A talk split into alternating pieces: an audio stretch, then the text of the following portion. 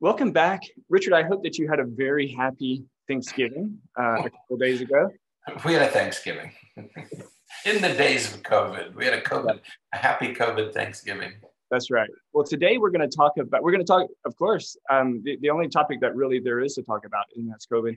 Um, but we were, as we were prepping for the show, we were talking about how, you know, there is this emerging literature about some of the stress and mental health effects um, or, or, consequences, I suppose, of, of COVID. And we, have talked before about, you know, how everyone is coping with or dealing with COVID in different ways, that the isolation has been really difficult for some people, that we, we are seeing an increase in mood related symptoms like depression and anxiety and some of those kinds of things. Um, but there is this um, emerging concern about um, you know some of the other long-term consequences, right. health-related consequences uh, of COVID. And so we're going to talk a little bit about that today. That's right. Yeah, because you know we had we had talked earlier that you know we don't want to we don't want to spend too much time talking about COVID, but goodness, the the subject just just it seems like it's getting worse. Um, right. And um, and so there there are things occurring with COVID that we we just feel impelled to talk about. One of them is uh, we're learning as people survive. I, I, think death rates are are going down a little. We're, we're, we're better able to manage the disease from a mortality standpoint. But um, as, as people survive the, um, this flu, there are physical, neurological, and now we know mental health, um, a, a, a, mental health aftermath. There are mental health consequences. So you survive the flu, but you might end up with physical uh, physical health or mental health uh, problems afterwards. Absolutely. And, you know, they, they were talking early on about some of the, what do they call them? Crystals, um, in, yes. you know, that could form in your lungs that could create, mm-hmm. you know, un, unpredictable long-term consequences to your right. respiratory system and things like that. And so, yeah, we're still, it's where we are now at a point where it's been around long enough um, that we've had cases long enough that we can start mm-hmm. looking at some of these long-term consequences. Right, right, that's right. And here we are now. We really are getting to the end of, of this um, eventful year. Um, and as we get to the end, we talk about transitioning to the new year and what do we do the old year. And it seems like at the beginning of December, we really are at, at, at the start of the holiday season. Um, and it's really here. We, we know it's really here because Black Friday, um, but I, am very confused about, but not being a shopper. You're not, you're not either. You know, you, you and I don't shop. Um, and so I'm not part of that world of shopping and what's it. But it seems to me like Black Friday started in September or October this year. It's been um, going on forever. And it, there's an online Black Friday and a small business thing. That, so Black Friday's been around, you know, Monday, sure Monday, Monday is Cyber Monday. So that's after, after eight weeks of Black Friday, we have Cyber Monday, and we had something Saturday, Small Business Saturday or something. And so it's a sure sign when Black Friday arrives, you know, it's really, really um, holiday time. And of course, we're seeing decorations go up earlier this year. People are people are saying, I want to I want to start the holiday season and get a little bit of break from all this. And um, and the election's over. You know, November's election time. It's sort of over, um, kind of. Um, hopefully, it's over. Uh, we'll know on December 12th that they, the electors make their decision. So I think after December 12th, hopefully, it, it, this election, um, that whole sordid affair will come to an end. Right. Um, but we could, and so we, we, we be, in December, we begin to feel ourselves moving into new places um, and new year and new resolve and new beginnings. And yet, Everybody's saying this. I'm so tired of this pandemic. Absolutely. I'm so tired of it. I, I did it again yesterday. I had to go into some place. I don't know where it was. And I got right to the door, right, right to the front door, and said, I don't have my mask. So I had to turn around. Oh, I was going to the bank. Yeah. got right to the door. So turn around, go back to the car, get my mask, go back in. And we're all so tired of masks. We're tired of washing our hands. We're tired of lockdowns. We're terrified. Um, well, it's, it's so difficult because, you know, for, for the most part, you know, we still remain isolated. you know, generally speaking. Um, you know, some of us may have seen family members, you know, over Thanksgiving and all, but outside of work and school, um, you know, we, we spend most of our time alone or just with our the people that live in the same home. Mm-hmm. And you know, yeah, it's it's becoming it's it's very challenging. Right. yeah.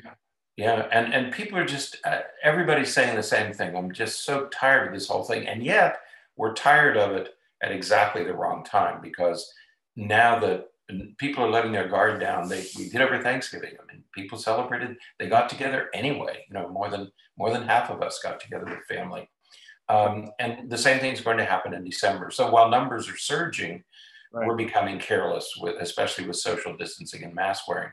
Yeah. Um, now there are cries of mandate masks. Now you see signs going up, you know, force people to wear masks. So we're back to that same issue that we've been fighting about for a year. Yeah, for a long time we've been talking about those things. Yeah.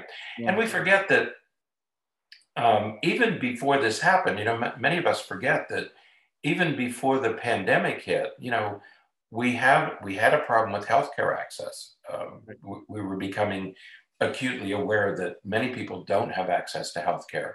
Uh, there were several mass shootings that mm-hmm. occurred in 2020. Um, we still have climate change. We had an opioid epidemic. Um, we had all the politics right. of, of an election year. So there are many issues going on, and yet, and here comes the pandemic, and the pandemic just kind of keeps pushing and driving this narrative this whole this whole year. It, it, it keeps it keeps taking over everything else. Right. Uh, there are things going on in the world that we, we, we almost don't pay attention to because of the election and the pandemic. Absolutely. And, and so you had all of those things already going on, which right. had our stress levels high. And then the pandemic comes along, and then that increases our stress levels even more. Right. And, and so we have lived in this chronic state of stress. That's right. Overwhelming. And, and, you know, feeling like we have no control, feeling as right. though we are, um, you know, just powerless to really manage any of these things. And that's why I think, as we talked about a couple of weeks ago, we see all of this outcry over wearing masks. Um, it, where you know wearing a mask is the easiest way to to to decrease or to slow the spread. Mm-hmm. But yet right. we fight about that.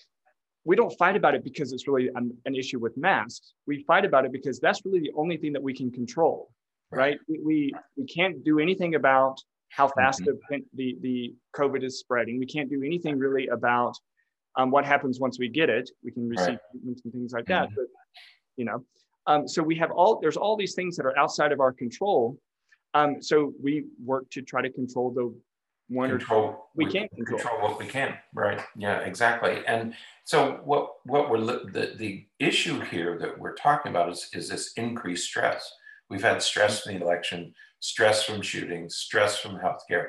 And there's all these, you know, like the, the this whole election thing, um, the, the lawsuits that are being filed, um, regardless of how you feel about them, it creates stress. You know, so almost everything we're, we're doing right now is creating stress. And now we enter the holiday season.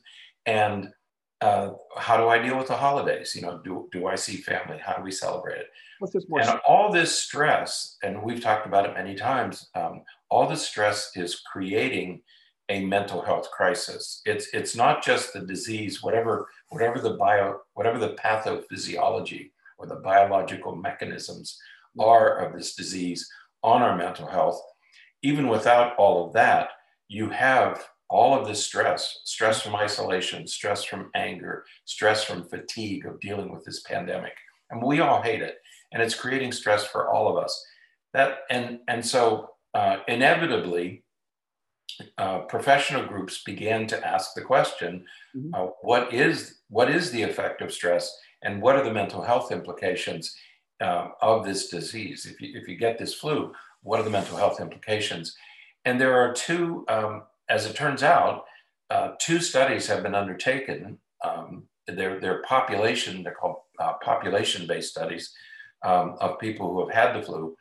And um, one was conducted by the, by the CDC, Center, Centers for Disease Control, and the other by the American Psychological Association. Right. So there are two studies ongoing. They have some preliminary data um, that uh, they have they have each reported, and we thought, well, let's let's take a look at this and um, and um, see what the preliminary data show about the mental health effects of the pandemic. Absolutely, and it should make sense that there is that there are some mental health implications because you know what is stress but inflammation right? Um, and we talked about that many times on the podcast before that any anytime that anytime that we experience significant stress um, especially stress over a long period of time it, right. it can cause inflammation with, within mm-hmm. our body um, in various systems right. that, that affect our immune system and affect our you know our cardio- cardiovascular system and, and, right. and everything but it certainly affects our our brain and the way that our brain functions as well um, and the way our ability to concentrate and focus and, and some right. of those kinds of things and so absolutely it's really important to be looking at some of these aspects and consequences of of this just right tool stress right that's right this chronic stress uh, and as you said we've talked about it many times chronic stress creates physical and mental health problems um, that's what uh, the ACEs score is, right. uh, adverse childhood uh, experiences. Um, it's that it's that chronic stress that creates disease, both physical and mental. Now, now we know. So, so we have a couple of two two major themes here, uh, two major issues. One is that uh, from the data, there are certain themes that are emerging as to what what are the specific problems that we're encountering, and the second thing is do does all this stress really trigger does it lead to diagnosable mental health illness uh, psychiatric disorders that, that are identified in dsm-4 and so what these studies are doing uh, to date is they're they're trying to categorize um, they're, they're trying to make categories of what are the problems that we're encountering how is this how is this disease affecting us for example one of the problems that people have identified is uncertainty about the future. Absolutely. Um, that that has all of us uh, tied in knots. Well, the, the, main one of the one of the greatest um, sources of of comfort relief is predictability. Right? Predictability. we know that we know that from childhood. Um, when you're when you're working with a kid, if you can create an environment that that is predictable for the mm-hmm. kid, the child does much better.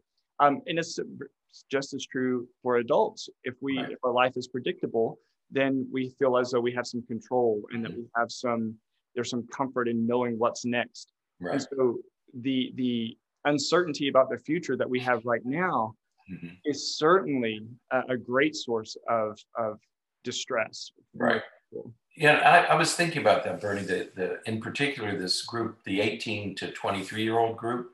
Imagine you're going to you know you're trying to plan your college career or you're you're you're ending your college career and now you're looking for a job and you're entering this job market um, and where do you begin right. Um, or, or, you or you just spent you know 13 years in in primary and secondary school right. and you, you graduated in June and you had all these plans for what graduation is going to be like and you're still at home taking virtual classes with the college that you're that you wanted to go to so that's right so absolutely. all of that all of that has has just been um, uh, introduced to all this uncertainty and uncertainty introduces distress right and so and we know what what that uh, leads to and when you're trying to plan uh, people are people are planning moves, they're planning relocations, they're planning house repairs, and nobody's quite sure what to do, when to do it, or if they should do it. So, so uncertainty about the future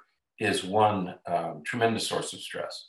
Right. Another one is um, the whole issue of um, moral, um, human injustice and during this year, we saw Black Lives Matter, we saw rioting in the streets, we saw looting, we saw all those issues. We're still talking about taking a knee during the national anthem.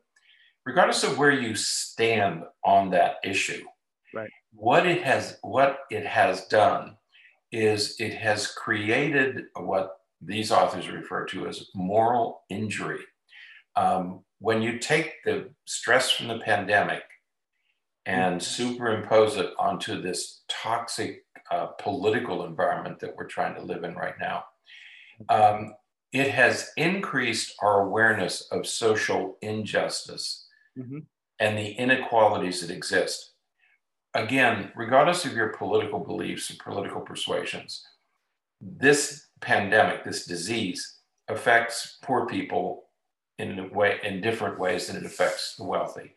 Um, and there are more people in poverty who are getting sick. They have higher disease rates. They have higher death rates.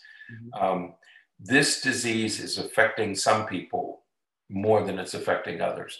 Right. And whether you whether you want to think about it or not, the poor people are differentially affected by this disease, and so it raises this sense of moral injustice, uh, human injustice, and it makes us um, it makes us stare, uh, uh, it makes us look at this issue a little more intently, and that's creating distress among people.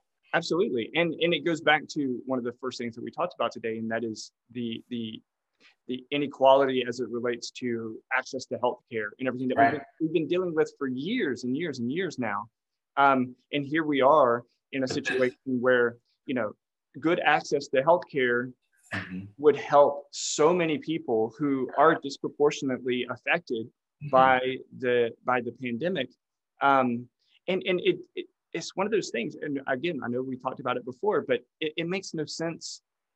And this reveals my political perspective as it relates to this. It, it makes no sense that we wouldn't want everyone to be healthy.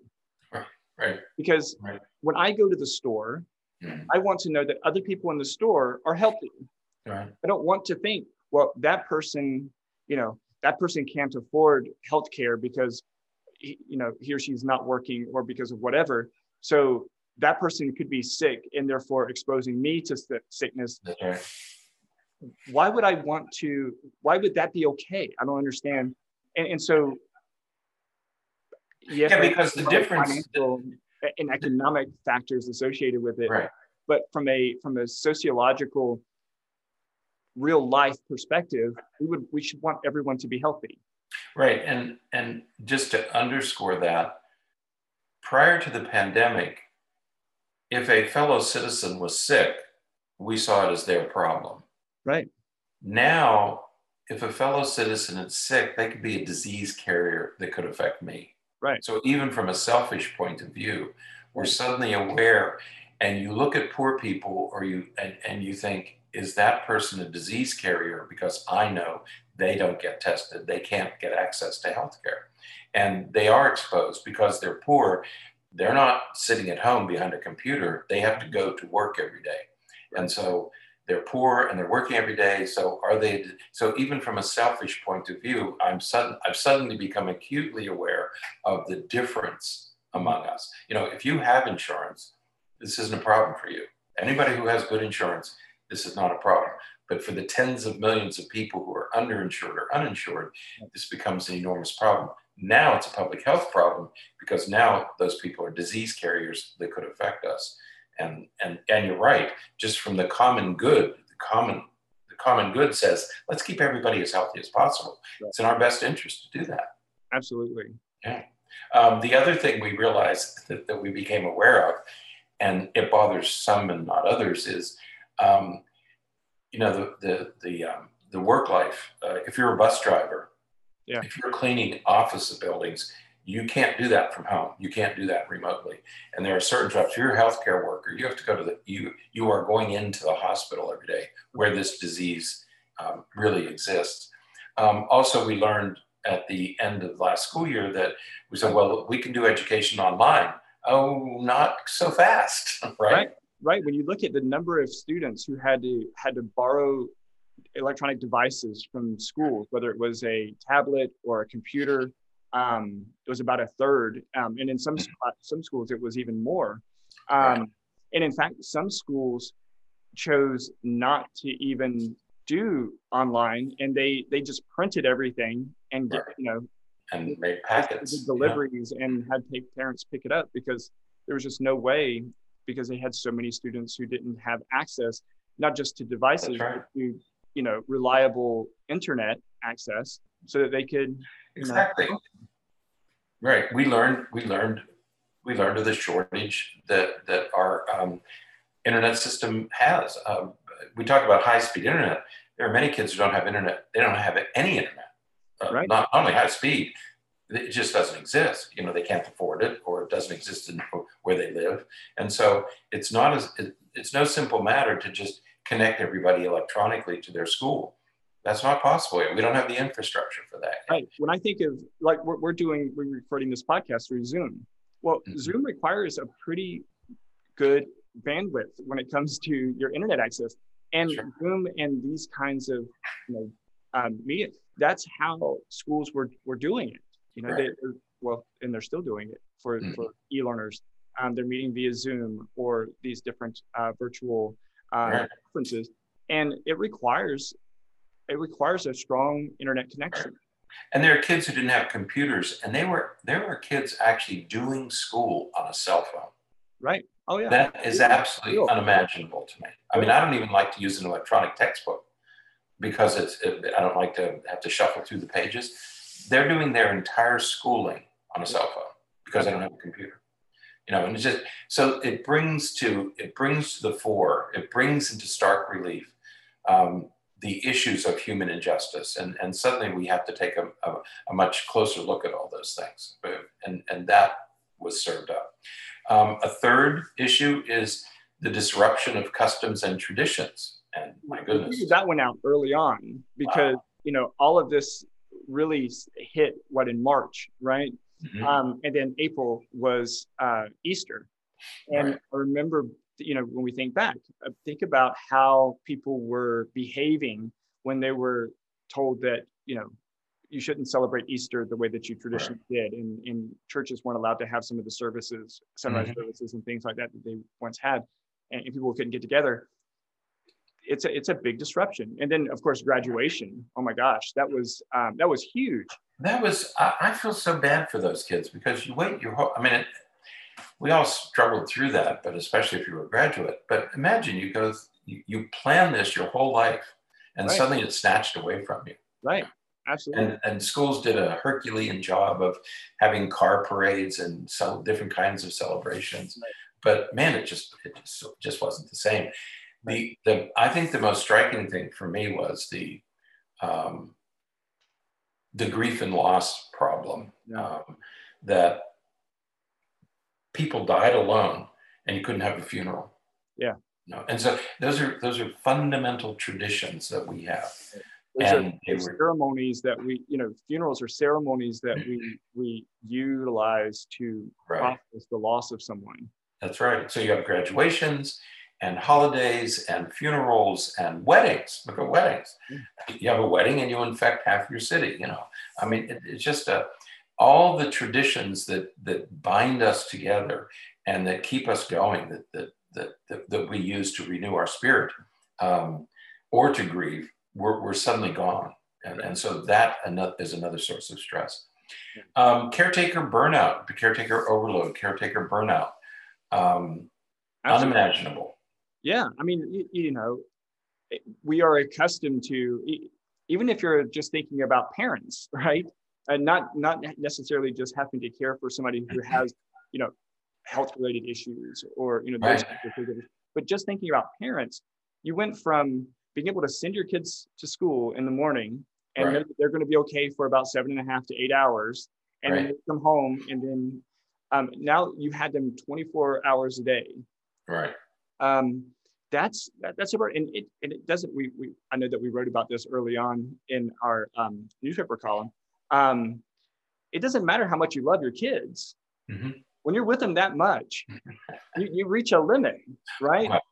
It, it's just virtually, I mean, it's virtually impossible because if, for example, when the school's shut down and kids are left at home, how do you work at home when you have the responsibility of your children? I mean, how do you make that choice?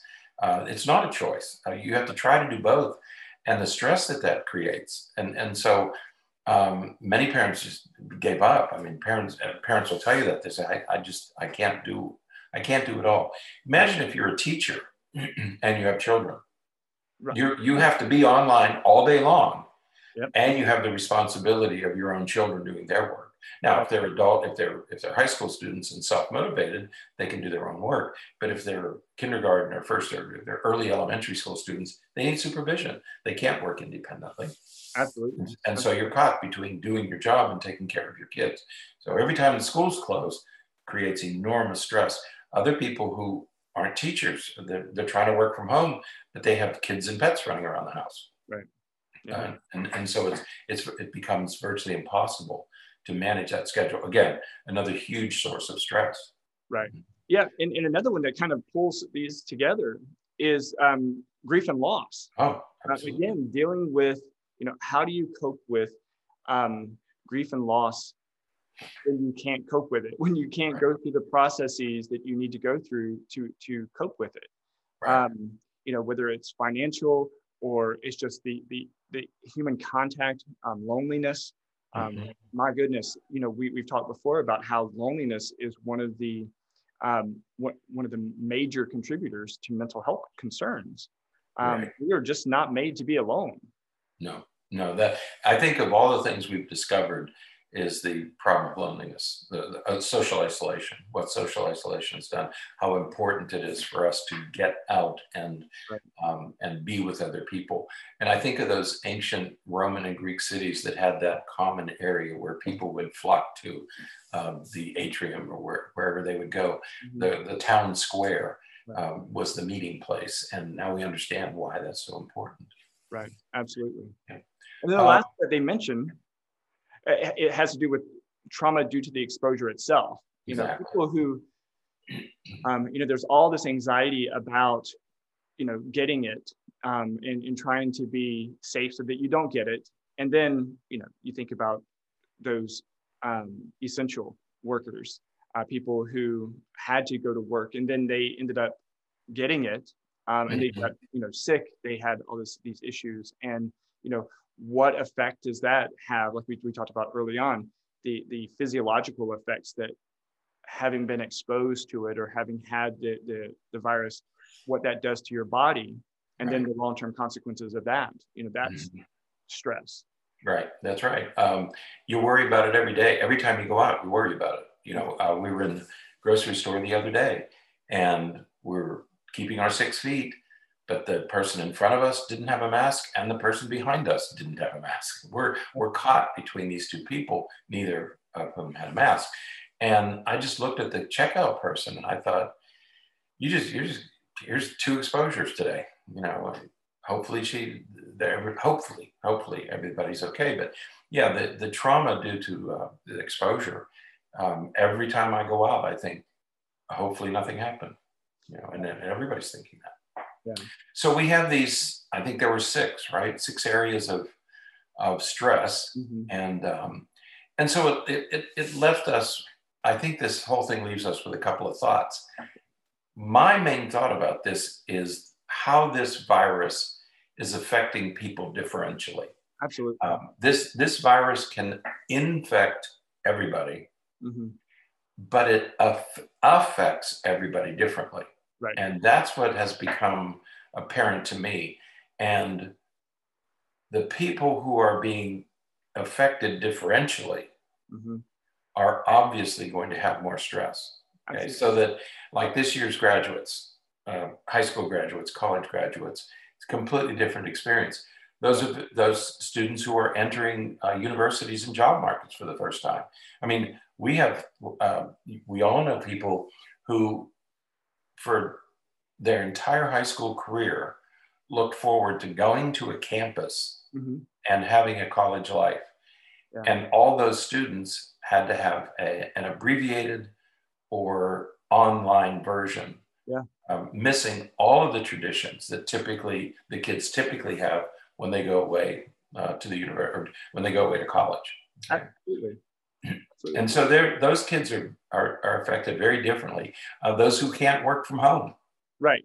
Or, or those who work in, in environments that, again, there's essential workers who, like you mentioned, the, the cashier, um, but also, you know, those who, you know, custodians and janitors mm-hmm. and people who have to clean and, um, but all those, you know, healthcare providers, right. all those mm-hmm. people who their, their job is to it puts them right face to face. That's right. Every day. Yeah. If you're a checkout person, if you're if you're cleaning, if you're a cleaning person, you know you're the one cleaning all this stuff. Um, mm-hmm. whether it's an office building or imagine the people who clean hospital rooms. Right. How would you like your job to be to clean the emergency room each day, or to be in there each day cleaning. I mean, you're, you're putting yourself at, at, at extreme risk that I'm not, I'm not putting, I'm not exposed that way. Okay. I'm fortunate enough and, I, and it, it, it's just good fortune that we're not exposed um, involuntarily right. to this. So as, as we survey all of this, um, we really have lost our way. Um, yeah. there, there's a number of articles coming out of uh, Europe now saying that, you know, here's another way to deal with this pandemic. You know, the United States, the United States has not done a good job of managing this pandemic. I mean, there's been one mistake after the other.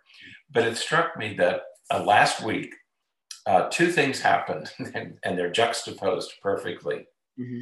One is that Governor Cuomo in New York, they're they're having a surge, another surge in New York, and so the governor said we're going to limit the number of people who can congregate. You know, you can only, and, and that includes churches. Right. Includes religious services. Right. Right. So you can't you, you can't just fill up the churches. Well, the Supreme Court last week said no, you can't you can't infringe on the practice of religion. That's it's a fundamental right and so you can't infringe. That's an infringement on the first, uh, first or second amendment, First Amendment. First. And so here you have these two completely different viewpoints, and yet it, why, do, why, why, do we, why do we even have to have those viewpoints? Governor Cuomo shouldn't have had to say, "Don't get in crowds," right? right? And the Supreme Court shouldn't have had to say, "It's a constitutional issue," because common sense tells you not to do that. Right. Not common sense, medical knowledge tells right. you this should not have been an issue. Conscientiousness, just just being aware of what's happening, right. should have, should have let you know that you know what I'm not going to go into a single room that has 50 people in it, um, where people are going to be crying and upset, you know, right. about like a funeral or something, or even a even a, a wedding. You know, people will be crying and emotional which means mm-hmm. that they're not going to be able to keep their mask on because you know, you know Berney one of the one of the first things we learned very early on in this pandemic is that people acquires who sang in church had increased rates of infection right. because you're breathing out this aerosol okay this is coming out of you and so what do people do in church they sing they talk they don't have masks. They're right beside each other, behind each other, in front of each other. I mean, it is it is an absolute petri dish. Yeah. Okay. So nobody should have to tell you not to. Right. And and the Supreme Court shouldn't have had to weigh in on this issue. It was a it should never have come up. Yeah. But but that's what I mean by I think we've lost our way. Um, yeah. Same thing about wearing a mask. It shouldn't. You shouldn't have to mandate it. I don't even know what to compare it to. I mean, we talk about seatbelts, right? You know, we, had, we had to mandate seatbelts. But I mean, there's this common stuff like you don't drink. Here's an example um, you don't drink water from a sewer. Why? Because it will make you sick. Nobody, we don't have to have a. Richard, if there's not a sign that says don't drink this water, then I think that, that it's okay to drink it.